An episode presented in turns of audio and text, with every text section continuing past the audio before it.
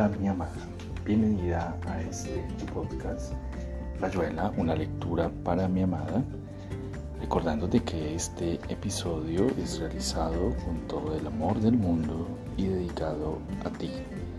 Hoy continuaremos con la lectura de uno de los episodios o relatos de este gran maravilloso escritor Julio Cortázar.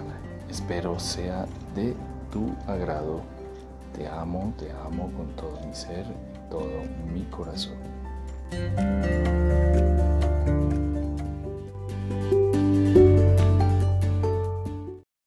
Continuamos con la lectura de El examen de Julio Cortázar. Vámonos allá, dijo Andrés. Así no nos desencontramos con los chicos. Pero se quedaron todavía un poco más. Un muchacho, en una mesa junto a la pared, revisaba papeles, tomaba notas. A veces se pasaba los dedos por el pelo suelto, se agitaba inquieto, después retomaba la tarea. Ese sigue, pensó Andrés.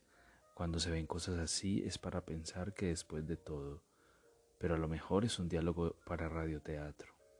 Se sentía fofo, ablandándose como las papas fritas Deberíamos aprender el arte de la esponja, llena de agua pero separándola, conformándola, aparte de ella. Estela lo esperaba, muy mona con su blusa de seda azul, las finas piernas de dorado bello. Al pasar cerca del lector, Andrés resistió la tentación de detenerse y hablarle. Quizá está tan solo como yo, se dijo, articulando cada palabra en su garganta seca. Moral del escritor. Noli me tangere. Así se llega, pero así se muere.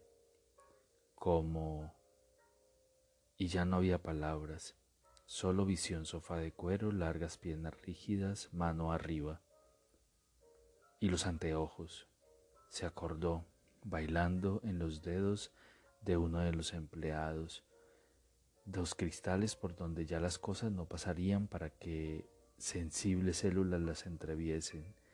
Sospechaba que eso allá afuera, mundo, el mundo, el mundo, el mundo. Es increíble, murmuró. Ya estaba al lado de Estela, en la puerta. Esto soy yo, que sigue siendo en el humo, copiándose, rehaciéndose, salvándose. Oh unidad final acceso, pero ya tengo demostrado que no es así. Se dijo al monitorio Brillantemente he visto que nada tengo que ver con ese que va a morir. Yo sigo, yo soy. Palabras, aquí, esto que toco. Respira fuerte, esto ahora, yo todavía siempre, que me puede la nada. Estela, corazón, dijo Andrés, estamos a salvo de la nada. ¿De la nada? Sí, Estela, a salvo, y no lo sabíamos. Yo no lo sabía bien, ahora empiezo a vivirlo. A salvo, a salvo, Estela, la nada es para los demás, para ese que está muerto en una librería, para ese que ya no la puede negar, pero tampoco es la nada puesto que él ya no es. Irrenunciablemente, no somos la nada, no tenemos que ver con ella, no se mezcla con nosotros. Cuando cedemos como lo que somos, entonces ella avanza, pero no es nosotros. Inútil buscar palabras. Si dejamos de cantar parece que el silencio cae sobre la música, pero es mentira, Estela. Tampoco hay silencio, solamente hay o no hay música. No aceptes nunca la idea del silencio. Atenti a ese taxi. Cruzaron a la farmacia de San Martín y Viamonte guiándose por unas luces vagas en el cordón de la vereda, dos valores rojos señalando un hundimiento. Lo que creían un taxi era un coche negro con chapa oficial, lleno de policías custodiando a alguien que no pudieron ver. Tené cuidado con las ideas, murmuró Andrés, y Estela se dio cuenta de que no era a ella a quien se lo decía. Documentos pidió el policía plantado en la puerta. A mitad de los escalones, Andrés y Estela se quedaron mirándolo. Se puede entrar sin documentos. ¿Por qué? dijo Andrés. Tengo la orden y basta, dijo el vigilante. Estela sacó su libreta cívica y Andrés tuvo que revolver en la billetera hasta dar con la cédula de identidad. Cuando levantó los ojos, Clara lo estaba mirando desde la vereda. Juan y el cronista venían más atrás enredados en una discusión. Hola, dijo Andrés sosteniendo la cédula con los dedos. Hola, dijo Clara. Hola, repitió Estela subiendo los peldaños. Ofreció la libreta al vigilante y pasó. Clara se puso al lado de Andrés. Callados subieron juntos los peldaños. El vigilante les tomó los documentos y los dejó pasar. Esto lo habían venido charlando Juan y el cronista desde la salida del subte en la estación terminal, porque las bocas de Florida estaban clausuradas. Y se decía, Clara se lo oyó a un conscripto que usaban la estación como hospital de emergencias, bajando los intoxicados después de atenderlos en el dispensario de la esquina y no estaba muy de acuerdo sobre la casa y la facultad. Lo seguro era que había odio entre ambas, que cierta vez un lector de la casa había definido la facultad diciendo, se distingue por su maciza escalera, y que un decano de la agraviada había inventado para la casa el título de Is Master's Voice. Al cronista le parecía que para cuando vieron a Andrés en la puerta se pusieron tan contentos que no se discutió más.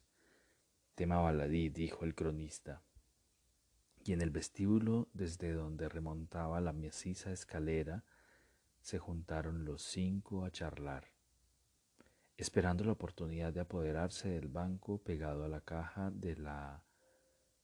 y miraron con alguna sorpresa una mesa donde los dos bedeles se sentaban ocupando el centro del reducido espacio con lo cual el tráfico de estudiantes se hacía lento y complicado. Primera vez que veo a los bedeles tan importantes, dijo Juan, golpeándose las mangas del saco como si así fueran a perder la humedad que las arrugaba. Míralos, están olímpicos. Siempre han sido muy majestuosos, dijo Clara, apoyándose en Juan como si no diera más. Pero lo de la mesa es un poco exagerado. Vamos a sentarnos en la escalera en cualquier parte. ¿Se puede entrar en las aulas? preguntó Juan a los bedeles. No. ¿Por qué? Están cerradas con llave. ¿Y no nos puede abrir una? No. ¿Por qué? No tengo las llaves. ¿Quién las tiene? El bedel miró al otro bedel, mientras Andrés daba un paso hacia atrás y se apoderaba del extremo del banco. Tocó el hombro de Clara, esperó que se sentara. El cronista vino a ponerse al lado de ellos y los estudiantes que ocupaban el resto del banco se apretaron para dejarle sitio. Solamente a mí se me ocurre salir con este traje, dijo uno, como hablando para sí. El tuyo es macanudo, una pluma. Clara escuchaba, perdida la voluntad en el desfallecimiento de la fatiga, el arribo, lo inmediato pero le gusta que yo me empilche, oyó decir al estudiante del otro extremo. Andrés la estaba mirando contra ella, pero replegado, en un violento esfuerzo para no imponerle su contacto. Estás deshecha, le dijo. Sonaba a observación clínica. Sí, no puedo más. Ha sido un día... Ha sido, dijo Andrés. No sé, en cierto modo me da la impresión de que apenas empieza. Todo está tan en suspenso. No hables como en los cuentos de fantasmas, dijo el cronista. Pibe, si me pudiera sacar los zapatos, si estuviera en la redacción, ya me los habría sacado. Yo en realidad debería estar en la redacción. Después explicó que había venido hasta la facultad para acompañarlos, pero que no pensaba quedarse al examen porque sin duda su ausencia sería comentada en el diario. ¿Vos crees? dijo Juan, que se había sentado en el suelo frente a ellos. Para decirte la verdad, dijo el cronista, tengo la impresión de que a esta hora no se les importa un corno si uno está o no está en el diario. Qué bonita es su blusa, Estela. Es vistosa, dijo Estela, y sobre todo liviana. Veo que tiene buen gusto. La estrangulada de la calle Rincón tenía una blusa igual, dijo el cronista, mirando las piernas de la estudiante que empezaba a subir la escalera. Oyó el chillido, realmente una rata, pensó, del bedel gordo. Las piernas se le inmovilizaron, la orden de bajar inmediatamente. Pero si tengo que hacer una averiguación arriba, dijo la estudianta, baje enseguida, no se puede subir. ¿Por qué no se puede? dijo Juan, si me da la gana subo ahora mismo. ¿Quiere que la acompañe? No, no, dijo la estudianta pálida, prefiero... Me quedaré aquí. Hace bien, dijo un estudiante, capaz de que después no la dejan rendir. Juan la miró. Los bedeles se habían puesto a alinear planillas verdes con casilleros, líneas punteadas, números de orden y llamadas al pie. Hijo de una gran planilla, pensó Juan mirando al estudiante que consultaba unos apuntes a mi meógrafo. ¿Hasta cuándo? La puerta que daba a la galería continua crujió penosamente. Mi madre sopla viento, dijo el cronista. No puede ser. Con la bocanada de aire vino el olor, dulce y bajo, apenas perceptible al principio. Cola hervida, papel mojado, humedad, quiso recalentado. Aquellos olores de la escuela primaria, pensó Andrés, estremeciéndose, ese jabón misterioso que flotaba en el aire de las aulas, en los patios, nunca más encontrado, inolvidable. ¿Era el olor o era la manera de oler? Algunos sonidos, colores de la infancia, sustancias tan próximas a la cara, a la ansiedad. Esto era un dolor compuesto, cansado, un resumen moviéndose en el aire que entornaba las puertas hasta las voces apagadas por el maderamen y la humedad. Parecía parte del olor. Se dieron cuenta de que habían estado sintiéndolo desde que entraron y que la bocanada de aire caliente no hacía más que condensar esa dulzona repugnancia continua. Te la debo, pibe, decía el cronista. Un concierto así no ocurre todos los días lo que no te puedo describir es la cara del papá de Clara cuando se armó el jaleo. En el fondo era estupendo y estábamos como en familia. Lástima que faltabas vos. Hasta el tipo de anoche se dio una vuelta por allá. Y no te digo nada de este, la de piñas que repartía y las que cobró. La verdad que tengo una costilla dolorida, dijo Juan. ¿No te parece, cronista, que ahora me toca a mí aprovechar un poco el banco? Naturalmente me sentaré en el suelo y oiré reverente vuestra conversación de universitarios. Lástima que Clarita se duerme. Lástima, dijo Clara, pero inevitablemente lástima. porque no la hiciste descansar? Desde que es mayor de edad tiende a manejarse sola, dijo Juan. No está como para un examen, como sea clínico. No creas, dijo Clara cerrando los ojos. Tengo bastante fosforescencia. Sé todas las tablas hasta la del 8. Sé todos los problemas. Un paisán, sane, sane, sane, cantorreaba, balanceando la cabeza. No creíamos que la cosa iba a ser tan complicada, dijo, Juan.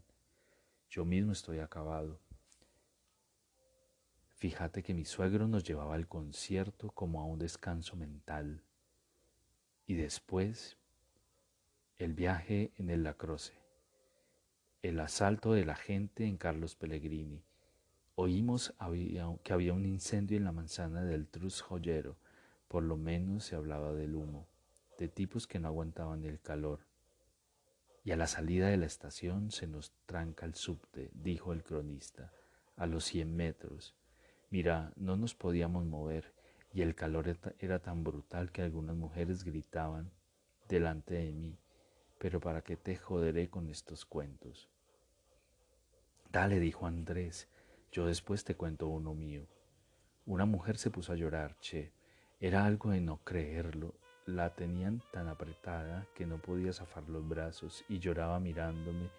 Las lágrimas le chorreaban por la cara y no te digo el sudor, deshaciéndose la máscara, inventándole unas estalactitas de rimel, una cosa horrible. Inmóvil te das cuenta, llorando. Yo no podía dejar de mirarla y ella no podía dejar de llorar.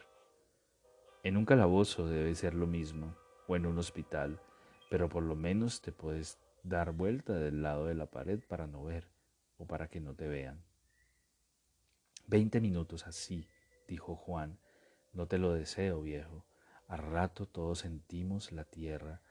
No sé cómo explicártelo, en un túnel de subte no te preocupa la profundidad porque el movimiento la anula, pero de golpe esa quietud que dura, ese ahogo, entonces miras el techo del coche y sabes que arriba está la tierra, metros y metros. Yo haría un pésimo minero viejo. Geofobia, si me permitís calificarlo así. Linda palabra, dijo Andrés, se estira como un chiclet da para mucho. Silencio, era la voz de uno de los bedeles. No dejan de trabajar, me lo dice a mí. ¿Me lo dice a mí? preguntó Andrés. Se lo digo a todos, dijo el bedel. Caramba, ¿cómo están de cosquillosos? ¿No ve que estamos haciendo de las planillas? Para decirle la verdad, dijo Andrés, las planillas casi no me dejan verlos a ustedes. No le digas más nada, lo atajó el cronista. Sacó un carnet y lo puso bajo la nariz del bedel que tenía más cerca. ¿Ve esto?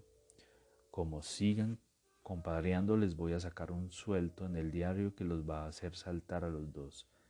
Guiñó un ojo a Juan. Yo tengo mucha influencia, che, y no permito abusos. Nadie abusa, dijo el bedel, pero hable más despacio. Comprenda nuestra responsabilidad, señor. Absolutamente ninguna, dijo Juan. Ustedes no tienen nada que ver con nosotros. Que venga el secretario o un profesor. Che, no haga lío, dijo el estudiante de los apuntes. Primero demos el examen y después hay tiempo de protestar. Vos sos Juárez, ¿verdad? Le dijo Juan levantándose. No soy Migueletti. La técnica de este jodido para sacarle el nombre, pensó el cronista. Ah, sos Migueletti y das examen con nosotros, creo. Sí, salvo que se suspenda. Me parece que no hay profesores en la casa. Ah, ¿estás enteradísimo de si hay profesores en la casa o si no hay profesores en la casa? Che, acabala, dijo Migueletti, si no te gusta, ¿para qué venís a dar examen? Quédate en la calle, che. Andrés agarró el brazo a Juan y lo trajo junto a Clara. El tipo le contestó bien, pensó con una cólera fría. Estamos siempre donde no deberíamos. Juan miraba con ganas del lado de Migueletti, pero Clara lo hizo sentarse, lo retó en voz tan baja que los otros no la oyeron. Unas chicas que se habían reído del diálogo dieron la vuelta a la mesa y se acercaron. Dos parecían gemelas, la otra era pelirroja y al cronista le gustó enseguida. El tipo es un idiota, dijo una de las gemelas en voz baja. Pero tiene razón en eso de que no hay profesores. Ya es la hora, y ni uno. ¿Ustedes qué hora tienen? Siete y cuarenta, dijo el cronista. ¿Ustedes son de las que deslumbrarán a la mesa? Ay, sí, dijo la pelirroja. Yo creo que todos los que estamos aquí damos el mismo examen. No hay más que esa mesa. Si es que hay, dijo la otra gemela, sonándose y mirando disimuladamente en el pañuelo. La puerta de la galería chilló de nuevo, pero con el olor vino un empleado de contaduría, vestido de azul eléctrico. Los miró vagamente y se perdió en un prolongado murmullo con los bedeles. La luz se, se apagó en la galería, volvió a encenderse, oscilaba, perdía brillo. ¿Hay examen? preguntó la perirroja.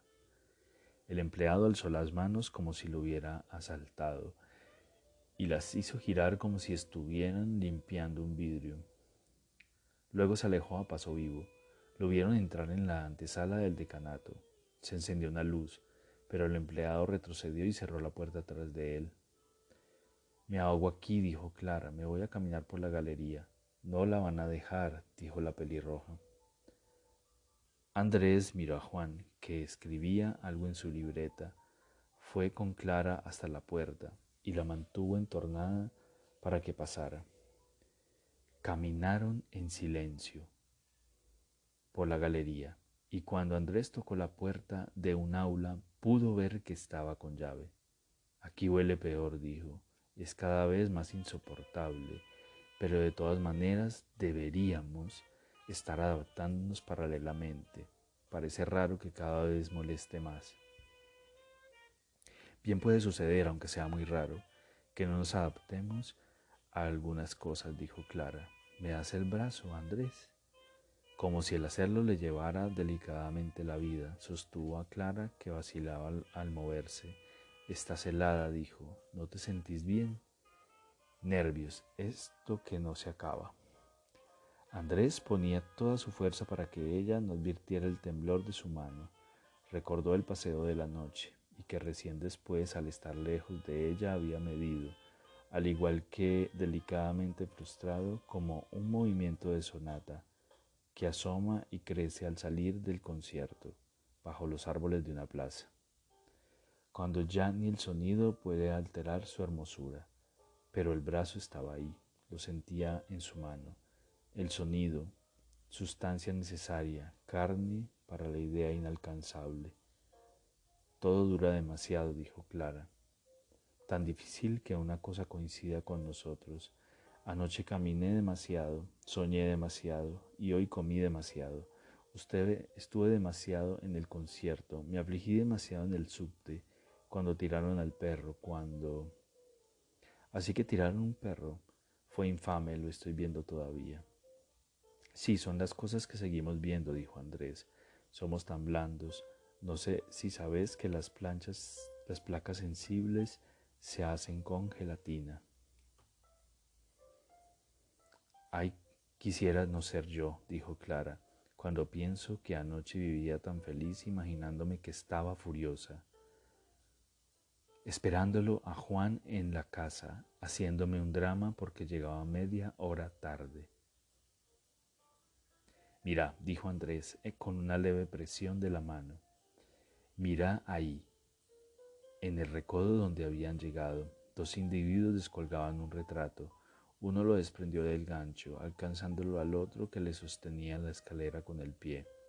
Ya habían bajado otros dos cuadros y los iban apilando en un rincón. Mudanza, dijo Clara. Qué idiotas. No, no se mudan, quieren mudar a los demás. Empiezan con los más indefensos. ¿De quién hablas? dijo Clara mirándolo. Creo que de nosotros, dijo Andrés, de los retratos colgados en las paredes, una vez pensé en lo que sentiría una música hermosa si le fuera dada conciencia. No es posible pensarlo, ¿verdad? Es lindo, dijo Clara. Lástima que ya se ha escrito algo sobre eso en una revista que no debes leer y que se titula Narraciones terroríficas. Sí, dijo Andrés, contámelo. Era tan idiota, sonrió Clara, lo único bello estaba en la idea central. Puede concebirse una dimensión, en otro planeta, por ejemplo, desde lo que aquí llamamos música sea una forma de vida. Bueno, me dedicaré a colaborar en la revista, dijo Andrés. Seré tu lectora asidua. ¿Y qué ocurriría si la música tuviera conciencia? Nada, se me dio por imaginar el horror de una música bella que se siente vivida por una boca indigna, silbada por un mediocre cualquiera, Mozart, por ejemplo, tocado por ese Migueletti. Y lo pensé al darme cuenta, lo vengo viendo desde hace un tanto, pero hoy, al sentir como los valores, esos retratos, si quieres, esas, estas inermes, están inermes en las manos de los tipos que los apilan en un rincón, que ni siquiera los destruyen, simplemente los arruman Nadie se debe arrumbar si no es arrumbable, dijo Clara divirtiéndose en hacer rodar las R's. Eso es horrible, por lo menos vos te sentís acorralado.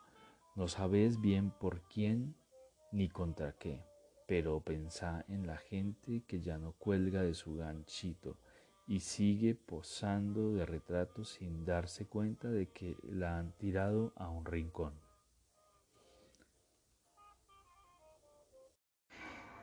Y aquí termina, Rayuela, una lectura para mi amada. Espero este episodio haya sido de tu agrado. Te amo, te amo con todo mi ser y todo mi corazón.